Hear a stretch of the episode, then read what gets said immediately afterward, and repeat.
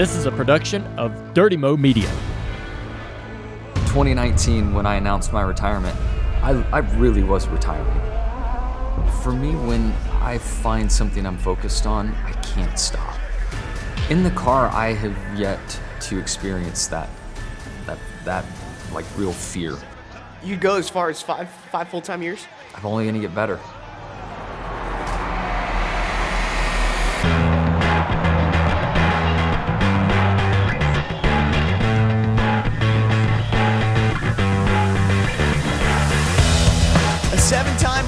Champion, 83 NASCAR Cup Series wins, and without a question, a first ballot Hall of Famer. So, why did Jimmie Johnson move to the uncharted waters of IndyCar?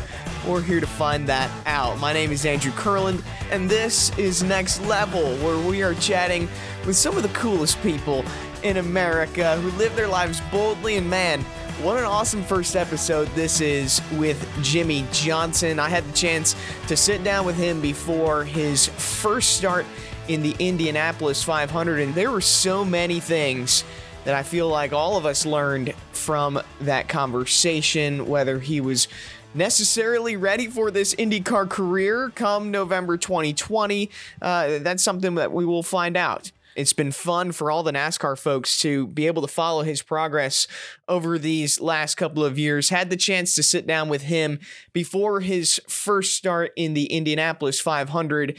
Uh, and, and what a great conversation you guys are about to listen to. Uh, So many eye opening moments. Um, going into this interview, there were so many things that I just wanted to know uh, about Jimmie. Why why retire from NASCAR? Why start completely over? You'll hear him use the phrase humble pie, having to eat a, slice of humble pie uh, in this IndyCar career. Why put yourself through that and have to learn a completely new series, new car? I can't wait for everyone to listen to this. This was filmed, like I said, before Jimmie's first start in the Indy 500. We we shot this in the basement of the Indianapolis Motor Speedway Museum and what a cool location that was. You'll hear in the very beginning we're talking about a race car that's behind us and we had we had the opportunity there there were so many different cars from not only IndyCar history but NASCAR history down there. We were walking past race winning cars from the Andretti's, the Foyts, the Unsers, everything was down there. And we got a chance to put one car behind us for this interview. And I talked with Matthew Dillner about it, and I think everyone came to a conclusion that we decided to put a 1914 Duesenberg special as our backdrop. So if you have a chance to check out this episode on YouTube, you'll hear us talking about that car at the very beginning. But man, what a cool window into the history of this race. And I think that that's what made this interview all that more special. Is just we were surrounded by so much history. So I can't wait for everyone to hear this conversation. It is heart to heart. And at the end of the day, well, it's next level. Take a listen. And look at that. That's 1914. Ran in the Indianapolis 500. You believe that? That's brave. On bricks. Yeah, on bricks. On bricks. Yeah. I mean, come a long way Oh, from that. I haven't looked, but I doubt there's a seatbelt. Yeah. Yeah. Well, or it's not a very good one. Not very good. Yeah, either. piece of cloth. Yeah. How does it feel like run a historic race like that? To be here, you know, I've, I've been to this track many times, and there is a energy when you pull in and drive through the tunnel and pull into the track. And I've, I've felt very fortunate to experience it. NASCAR and the Brickyard 400 is, you know, one of the biggest races in NASCAR. So I, I feel very fortunate to have experienced experienced it. But I, I have come to realize, especially after attending last year's Indy 500, that there's another level, next level. it uh, and I, I, as a fan last year, in, in worked in the booth with NBC, experienced it, and left here thinking I have to do this. Like I know I didn't think I wanted to do it, it- but I, I have to do it. And I went went to work and better understood the safety, and and then of course once I got comfortable with the safety of the car, I started testing on ovals, and a lot of things had to happen after that. But I am so excited to stand on the front straightaway here back home again in Indiana you know, drivers start your engines, like that moment, and to be able to live it firsthand in comparison to all the years as a fan watching it. Um, I, I can't believe that moment's going to happen. the, the fanfare and everything that comes with it, you've never experienced as a driver, and you, you've, you've kind of previewed what that's going to be like. But what do you think that moment will actually be like standing on the grid come race day? The front straightaway of the Indianapolis Motor Speedway is the most intimate part of any racetrack that I've experienced. I mean, you have fans on both sides. It's like a tunnel on the front stretch, and you can hear anyone. I mean, anyone can get your attention if they want to. I mean, it's it's everything is that close and compressed. So to have a full house here, um, and to, I've never seen 300 plus thousand people in one place. So uh, I think it's just going to be insane. What's your earliest memory of the Indianapolis 500? I can't remember the year, but my grandfather, uh, my dad's father, was a huge AJ Foyt fan, and I remember him pulling me onto the couch. Uh, they would stop through Southern California and visit us they were retired and had a home in Arizona and would drive from Arizona up the coast fishing all the way to Canada and then return uh, in the winter. And as they would pass through town on their way north, they would, they would stop. And, you know, in May, I remember my grandfather being at our house and just pulling me in, like, that Foyt, you, you want to know what a man's like. That AJ Foyt, he's a man. So that's like one of my first memories. And I, I feel like it was the year AJ jumped out of his car and started hammering on the, uh, the right front suspension with a hammer. It, was either that year or maybe they were showing a highlight of it, but I, I remember him pointing that out to me and just thinking, you know, AJ Foyt's the man. Was IndyCar growing up, was that the dream? I know you, you, you raced everything from two wheels to stadium super trucks and obviously a, a season career in NASCAR. Where did IndyCar kind of lie as, as a young racer just trying to make it in your mind? That was the highest level of racing, you know, in that generation of time. Plus, that's all that's what we had in our backyard to go watch. I knew of NASCAR, but it was so far away. I went to one NASCAR race in like 85 or 86. And um, other than that, I was 10 years old. Other than that, it was all about Indy cars and sports cars. Um, we had lots of racing around us that uh, was this other world of, you know, high downforce, open wheel style racing, and and that was really the uh, the dream for me and every other kid. All the all the names that we knew, you know, um, you, you're driving like Mario Andretti, or you want to grow up and be Mario Andretti, or AJ Foyt. Uh, I had Rick Mears, who came from the off-road racing industry and, and made it to uh, to the big time. Robby Gordon was another one ahead of me. So all things really were pointing towards IndyCar. And then Chevrolet, early in my kind of growth period with them, they said, "Look, we're we're pulling out of IndyCar. If you want a future in motorsport, you need to move to North Carolina and think of NASCAR." So spring of 97 i bought a one-way ticket and moved to north carolina and started chasing the nascar dream yeah and, and the nascar dream panned out to be pretty good. The last time we talked, your your final full time season in NASCAR, and you know I think retirement's a funny word because you, you normally think it's like oh full stop, but you've actually gone to faster cars. You know what I mean? Take me through your mindset of retiring from NASCAR specifically. I really felt like I was retiring. I thought I might run some sports car races, maybe go back to the dirt and jump an off road truck here and there. I had no idea or intentions to, uh, to end up full time anywhere. And you know, opportunities presented themselves uh, to, to go test an IndyCar. Um, I truly enjoyed the experience of driving the IndyCar, and I thought, man, if I guess I'd try limited schedule if we could find the sponsorship. Along comes Carvana, and it's like, well, I guess we're going IndyCar racing. and then after the first year, and then attending the Indy 500 in 2021, I was like, man, I really want to do the full schedule. And, and here I am back racing for, for a championship again. So I know full schedule wasn't on your radar in November 2020, but was IndyCar starting to be in the mix as you were looking to transition? Or, or like you mentioned, you were ready to be done? Yeah, I would say like early spring, I had a chance to drive uh, Chip Ganassi's IndyCar on the Indy GP road course so it, it really did start in my, my final year of Cup, this idea of, of doing something, uh, something else. Um, and it was more for the experience and then the, you know, chasing that experience buzz. Uh, it was so much fun and such a rush that it's, it just keeps compounding, and, and here we are. You, you go from the veteran in NASCAR, the, the, the championed guy that everyone looks to for advice, to the rookie seeking out advice in IndyCar. What was that dynamic change like?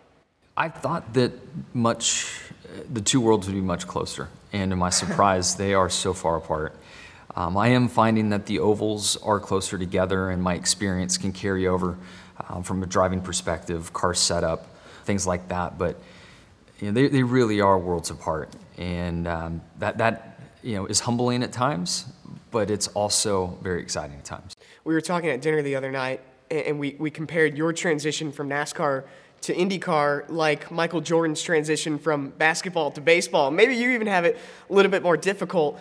How tough was it to unlearn NASCAR and learn IndyCar? Yeah, I don't think I figured that out just yet. I'm, I'm still working on it.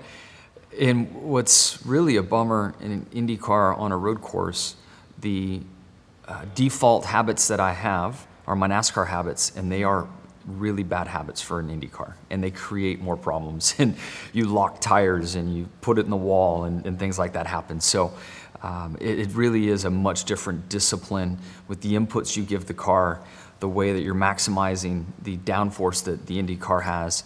Um, it's just a, the polar opposite of the way you drive a cup car. So, like the bad habits you have in IndyCar, the, the, the good habits that made you a good driver in NASCAR, first time you get on IndyCar track, you're like, well, what's wrong with me? I thought I was doing this right kind exactly. of thing. Yeah, and it's been so drilled in, you know, in, in these, um, you know, ways to finesse a NASCAR vehicle.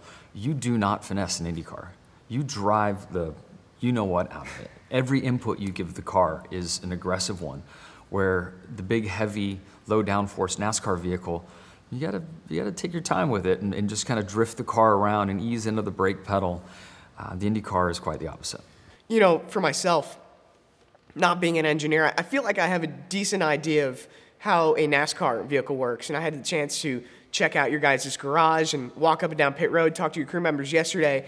It was a completely different world. I was hearing phrases I've never heard before. right. And it's almost like there's a language barrier between NASCAR and IndyCar. Did you deal with any uh, of that? Just learning different phrases on how to say certain things versus others, like you were doing in NASCAR. Uh, without a doubt. and now, when I talk to my NASCAR friends, I can see that I've largely converted to this world and oh the lingo gosh. in this world. So, uh, but fortunately, you know, racing is a small, a small bubble, and and uh, people know what you're speaking about. But as I'm developing my relationship with Eric Cowdin, who's my engineer here, which would be similar to the crew chief in NASCAR, we're, we're spending a lot of time making sure that the language we're using, um, especially on the ovals. Now I'm in an oval and I kind of default back to my, uh, my language and vocabulary from, from NASCAR, just making sure that he understands what I'm, what I'm even saying and what part of the track I'm talking about. So uh, it's been fun. It really started in Texas and then the early days here at the Speedway, um, just making sure that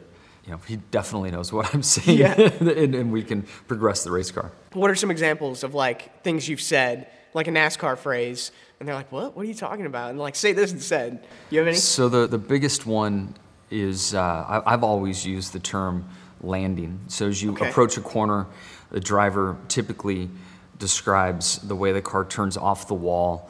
There's usually a transition of the banking that the car, uh, you know, drives over, and then when the car lands in the corner.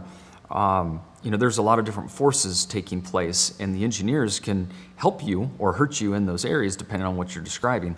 So I, I was talking about where the car was landing, and I could see the look on Cowdin's face like, landing? And then in my mind, I'm like, oh yeah, I'm used to driving this NASCAR that travels like four inches, and this IndyCar maybe travels four millimeter. Yeah. so he, the landing thing, I'm not sure he's going to get it. And we talked through it, and he goes, yeah, I, I kind of pieced it together that you meant max travel you know, landing is max travel. I'm like, yes, that's exactly what I was talking Bingo, about. yeah. So, you know, the vertical loads and the car compresses the most. Yeah, you need like a translator, like to sit in between, like Yeah. whenever you're having conversation.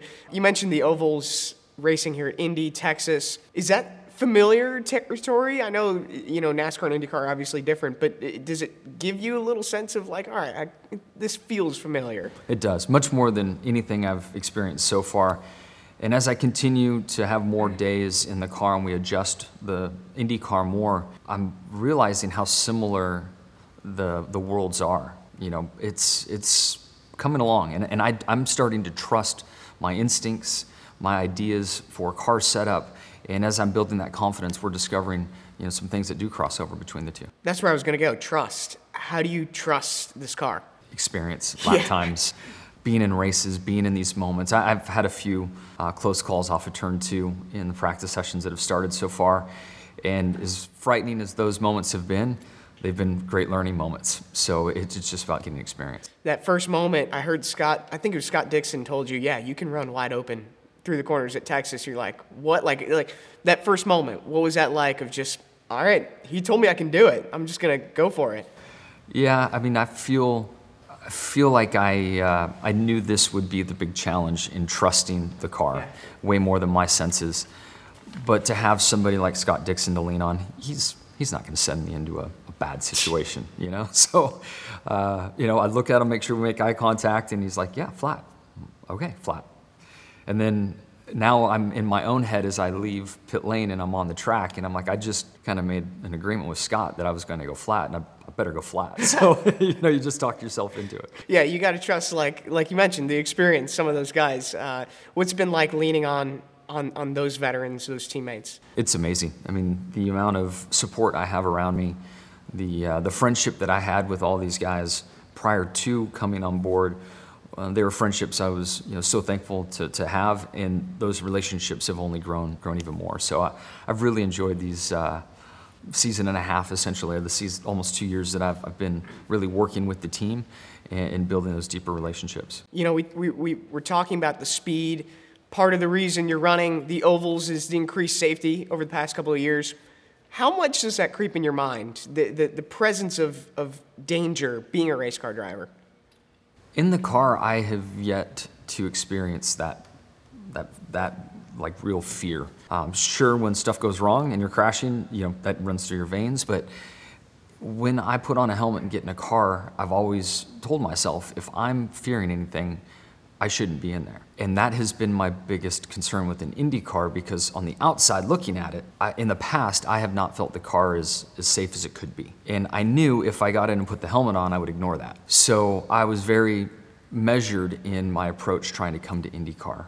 And once I made the you know, internal decision that I wanted to try it, um, I then really engaged with drivers that were in crashes here at the Indy, Indy race last year. Um, in with our engineering department, talking to Jay Frye, looking at data from IndyCar that they can show and support how much safer the cars are. And then once I checked that box from being outside the car, um, I knew I was going to be fine when I got in it. But I really wanted to be fair to myself and my family to look at things outside of the car and make sure I was comfortable there first. Yeah, you talk about the internal decision you make, but then there's also the family decision. What was that conversation like, especially when you were thinking about going full time? You know, the ovals are more dangerous than the road courses. What was that conversation first like? My wife knows me well, and she could see it slowly building, and, and she just, as always, said, Look, I trust you. If, if you're comfortable with it, I am. Um, and in the beginning, I made her uncomfortable with the idea based on my honest, you know, opinion of the cars um, on ovals. So you know, as I worked my way into being comfortable, she uh, she supported me through it, and, and here we are. What's that trust like in your family? My wife always says, you know, I knew what I signed up for, mm-hmm. and I, am I'm, I'm thankful for that, and I understand that. Um, you know, so I, I, I take great responsibility with that uh, trust she puts in me, and, and try to make the best decisions I can. What did she sign up for? Like, how would you describe yourself in terms of chasing interests and, and, and you know hobbies? One that's not going to sit still, and it's just not me.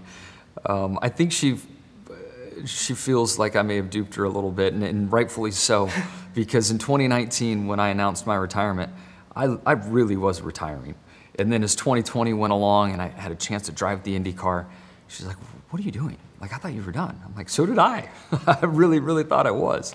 Um, but it's, uh, the experience has been so great, and she sees that in me. She sees, you know, how excited I am to get in the car, how excited I am to go to work every day and uh, is just a great supporter of me, and I'm very thankful for that. Your little ones have grown up around the track, and I feel like they, they can understand racing a little bit more now that they're older. What do they think of, of dad being a race car driver? It's hard to say because they don't know me any differently. Um, I, I, do feel, though, where, I, where they are with their age, and where I am in my career that there are a lot of teachable moments. And my wife and I are always trying to apply, you know, our what we're dealing with and use those moments as teachable moments. Um, clearly, I have my career in, in, racing and the ups and downs that come with it. My wife has a, an art gallery in, in Charlotte that's now seven years old, and the ups and downs that go with that.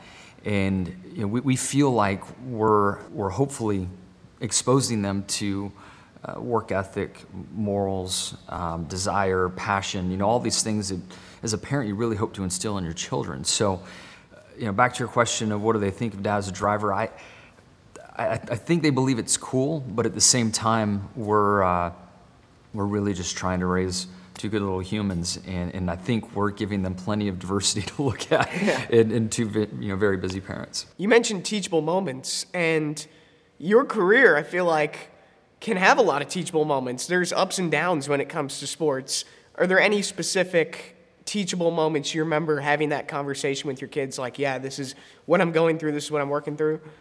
Yeah, I mean, I mean life is such a challenge for all of us, and I you know, quickly point out I've had a very you know, gifted life. I haven't had any illness, you know, to myself to deal with, or you know, my immediate family. We're healthy. We're uh, you know, put food on the table. We have homes to live in. Like people really have big, big problems. So, you know, I, I first and foremost recognize that, and we try to instill that in our children. But the the moments of you know, being a good sport, handling things correctly, um, taking the high road, being concerned for others. You know, those those moments do pop up, and you know, sadly, the last year or two of my cup career didn't go anywhere as I had planned, and I, we were in, in. It's always going on, but for whatever reason, you know, that stage of life, we were trying to help our kids. You know, have a positive attitude if things didn't go their way. And I found myself trying to articulate this to my kids at home, and then I'm at the track and have a bad day, and I want to act like a you know, five year old and stomp my feet. And I'm like, yeah. wait a second, I can't do this. You know, this, this is what I'm trying to teach at home. So that's just an example of many of these teachable moments that pop up and um, certainly apply to my kids, but I think also resonate with myself. You know, I heard you mention in the past your daughter Lydia has told you that work is supposed to be fun. How often do you have to remind yourself that, you know, what we're doing at the end of the day, this is supposed to be fun? Uh, yes, she, uh, she also went so far to say, um, Dad, you don't need to win. You just you just need to be out there. and I'm like, sweetie, I hear you and I love you and that's fantastic. But in pro sports, you gotta win. Yeah, you know, like yeah, just yeah. trying to also, you know, teach you know that that moment. That's that's my opinion on on you know pro sports. But um, they are very kind, loving, um, you know, generous kids and. Um, you know, she put a huge smile on my face when, when she was like, you know, sharing with me, Dad, it's not about winning. You know, it's just about having fun. Like, yeah, yeah. I hear you. Thank you. You know, because it can get lost, especially at the pro level. I mean, we all got into this because it was fun, so it's nice to be reminded of those things at time, you know, from time to time. Is it hard to enjoy it when it's a pro level? It's your job, it's your life, versus you know, you could you could play a sport casually and enjoy it just because it's what you love to do is it harder to enjoy it because it, it's a job? I think so. I, I really do. Um, and it takes effort to remind yourself um, that it should be fun. And, and I find that I'm somebody that operates at a higher level when I am having fun. And as much as I have worked hard to, you know, hone my craft and, and be super laser focused, I've also had to, you know, spend time and teach myself how to let go at times and when to let go of certain things and how to take a break and to go be with friends uh, to really balance that out because you know if you if you stay too laser focused you can just burn yourself out and uh, really make it a not fun. Do you put an emphasis on trying to live in the moment? I do easier said than done but right. uh, but i but i do for sure yeah so easier said than done so so how how tough is it sometimes you know i feel like the good moments, um, I don't want to sit in them too long, so I try to, you know, feel them for a second, chase them away, get back to work. And then, you know, the, the negative moments, I probably linger in them too long. And I, have got to tell myself to shake it and, and, and move on. That's like such the race car driver mentality. It's like you can't let the highs be too high, the lows be too low. Eh, when it's all said and done, do you think you, you would have wanted to enjoy it a little bit more, or you, you, you happy with how you've kind of soaked in your, your, your entire career? Yeah, I think there are moments I wish that I enjoyed more, but I think my evolution as a professional athlete, you know, there, there was just stuff going on that I couldn't control that helped make me who I am. And I think, you know, it's, it's probably more of a global sports um, athlete mindset, you know. I, and then to add to that, though, I think we're all different. I mean, some people really do well in, uh, in tough, tricky moments and, and can operate from a place of anger or fear. Others need to be happy and, and you know, roses and butterflies and unicorns and stuff, and there's everything in between. So I, think just being true to yourself, and, and, that's kind of, I guess, where I was starting this remark is I, I know that I've ended up, I've evolved to where I am today, um, and I've certainly had success. So I, I have no regrets looking back.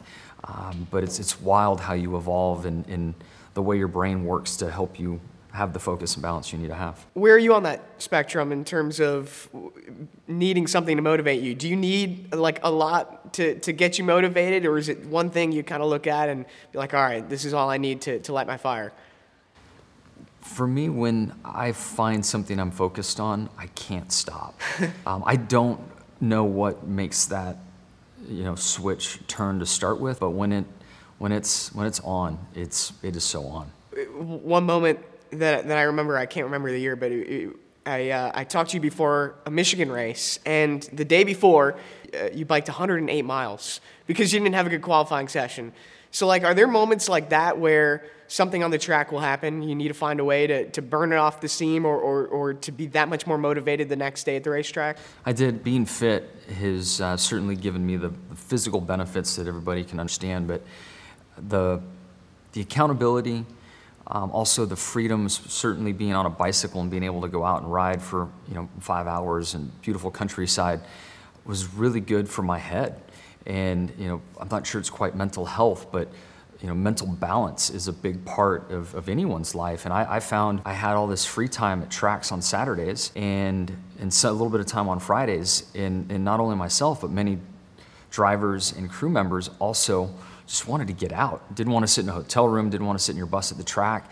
And as we got a little cycling group together, it started to grow. We started to notice that, man, we're in a much better mood. And we're seeing some beautiful areas around these racetracks. And, and you know, yes, the physical, but also that kind of that mental balance was a big part of that. What kind of guy are you if you, if you don't work out?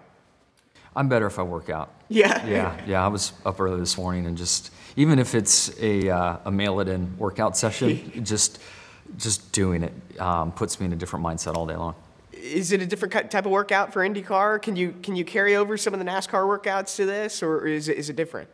Yeah, there there, there are pieces. Um, the NASCAR side were much longer durations of, of training and lower heart rate, where the IndyCar is a much more demanding vehicle. So I find I'm doing a lot more interval work now, and my cycling is really more of a recovery day. Where uh, in NASCAR, that, that was kind of the cornerstone of my, my training program. Is it higher intensity workout? It is much higher, much more physical, uh, much higher heart rate, and without having power steering, um, you know the, the, forearms, the grip, uh, shoulders, and stuff uh, really do come into play in the IndyCar. Watching your heart rate, is there a certain heart rate you don't want to get over when when you're in terms of working out? Is there is there a, a zone that you're trying to get in terms of being in the most shape for IndyCar?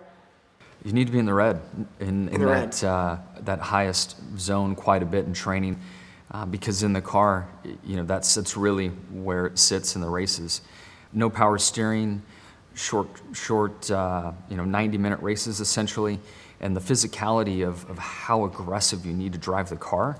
Um, it, it takes a lot. And then I think something that will help lower my heart rate over time is just getting comfortable in these cars. I'm still on edge and have a higher heart rate, I think, because, because I'm not as comfortable as I could be. Um, and all that just puts me in the red zone in the race. How long do you think it'll take to get full comfort in a race car here in IndyCar? I don't know. I thought I would be much closer than I am now. The the ovals, though, I mean, it's wild. I look at my heart rate on the ovals, and you know, it's it's much lower, and that's where I've developed this this recent kind of opinion of things. Um, and I, I, hope it happens soon because I, I, feel like there are times that I, I put together, you know, a session or part of a race where I'm really comfortable and on the edge of what the car's capable of, but staying in that sweet spot for the entire race or all weekends just just a challenge right now. Is that frustrating that you, you expected to be a little bit more comfortable than you are at, at this point? Some days it is because you know I, I feel like if I have a good you know a good practice session before qualifying that man qualifying I'm, I'm going to have my you know personal best and I'll go out and qualifying and not deliver and then then that frustration sets in but there are other times where man I, I lay down the best lap that I can and I'm at the tail of the field I mean, shoot, that's as good as I can do. You know, I got to be realistic and honest with myself about it, and and know the challenges that I'm trying to overcome. So, um, you know, expectations are a funny thing, and you know, some days they get the best of me, sometimes they don't. Thinking bigger picture, how, how much of your future do you have mapped out? Do you want to really get this IndyCar, you know, career up and running? Uh, you know, how, how far have you looked down the road in terms of, of what you want to do um, for the rest of your career? I'm, I'm open to it. I mean, certainly, you know, having the team um, open-minded to it, sponsors open-minded to it, that's, that's all part of the journey. Um, very thankful, uh, at a minimum, to have had two seasons in IndyCar.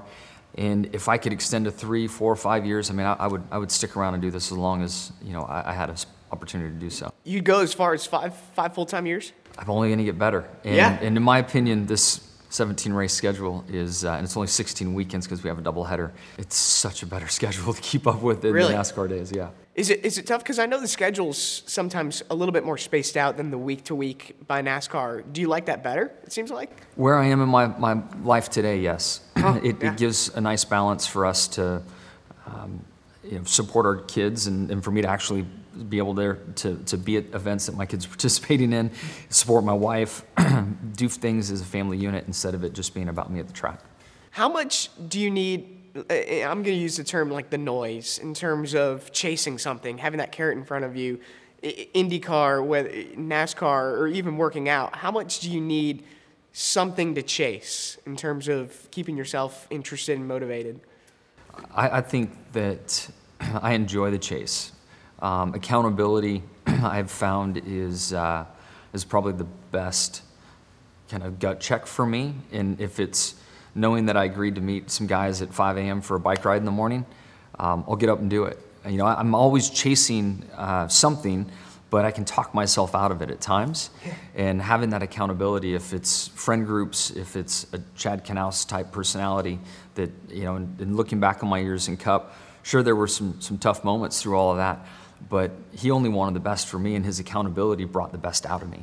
Um, so, you know, I also need that, that accountability piece. Who do you think holds you most accountable? Where I am today, I feel like that's, that's more on my shoulders than anything. Um, I've, I've always had a part of that in my head, but with age and maturity, I think that, you know, I'm that strongest force right now. Yeah. You know, in IndyCar, it's, you know, we mentioned it's a completely different world. Yesterday, I saw you, you, you hop on a scooter, which is completely different than the NASCAR thing. Um, are you a scooter guy now? Yeah, I used to laugh at the scooters and uh, everybody riding one, and now I realize how convenient they are to get around the garage area. Uh, Was there a certain moment where you're like, all right, I need to get one of these, everyone else is riding them? Yeah, my first few races, we had these motorcycles that required uh, using the clutch, and areas are pretty congested, and the clutch is tricky, and oftentimes stop and sign autographs for fans, and it was just a mess. And there was this scooter sitting there next to the transporter. I'm like, okay, I'll try it. I'll, no one's looking, right? I'll try Yeah, it. yeah. And I tried, and we're great. So I'm now, now I'm converted. I know you've interacted a lot with the IndyCar fans. What do they think of you moving over here? You know, it's almost, for a lot of fans, it's a, a chance to, to see you race a little bit longer. It's been great. I, I've been so uh, well received, and I'm so thankful for that. If it's a hardcore IndyCar fan, you know, they're they're happy that I'm here.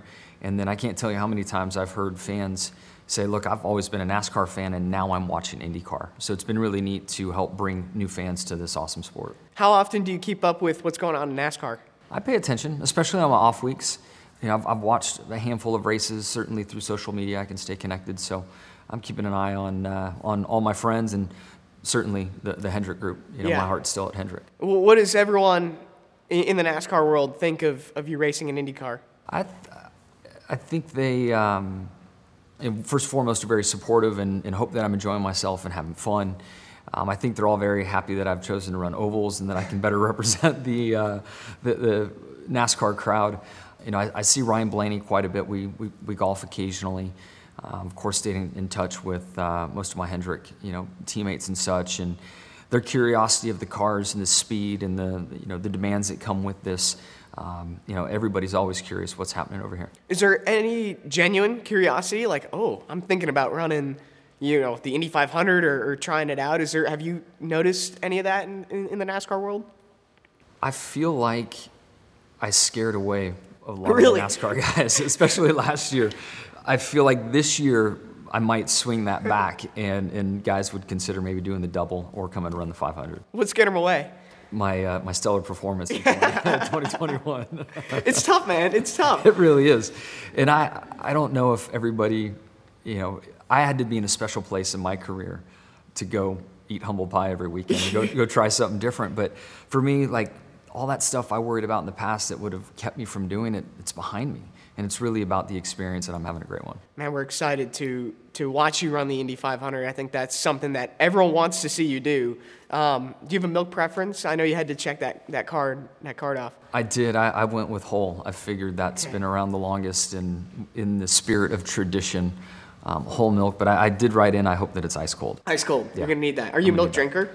It's good for I, the good yeah, for bone strength. I, I, am. Um, yeah. I'm not sure I would like gravitate towards milk after a 500 mile race in a 90 degree day, but you know that's a great problem to have. I hope I'm faced with. As long as it's ice cold, then, as long as it's ice cold. Yeah, it'll be good. All right, well, Jimmie, it's been uh, it's been great catching up with you, and uh, I, I know there's a lot of people who are excited to see you run not only in this race, but but to see you behind the wheel of a race car. So, um, you know, it, it's uh, it's good having you. Here. I appreciate it, buddy. Thank you. Good to see you.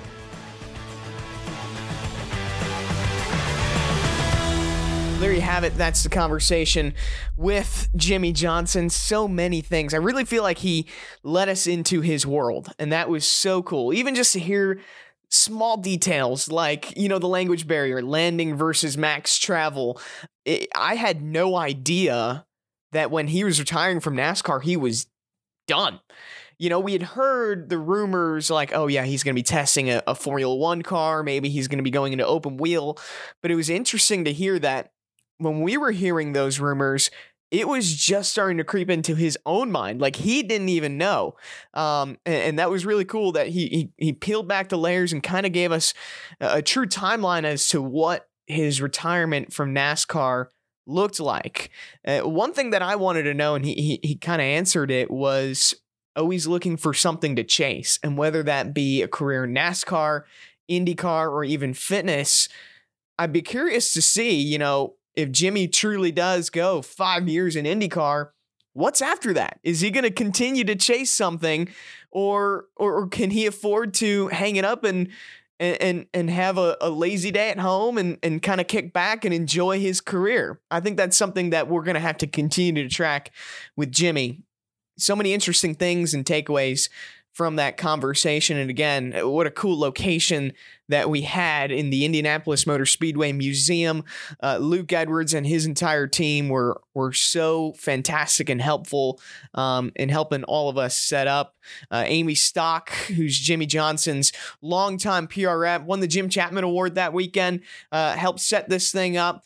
Matthew Dillner, Micah Caldwell, James Brozan, absolute pros, hauling the Chevy Suburban all the way down from North Carolina, uh, getting everything set up. And we, we literally set this interview up with cameras and audio and lighting for four hours a day before. I mean, they, they really focused on every little minor detail to put this all together. And, you know, we've got some more guests in the work for the next couple of episodes of Next Level that I can't wait to share.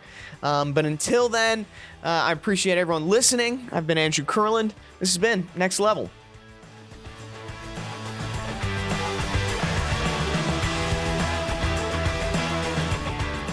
Next Level is a production of Dirty Mo Media, hosted by me, Andrew Kurland. Executive producer Mike Davis. Artwork is by Sean Sen. Broadcast audio is credited to NBC.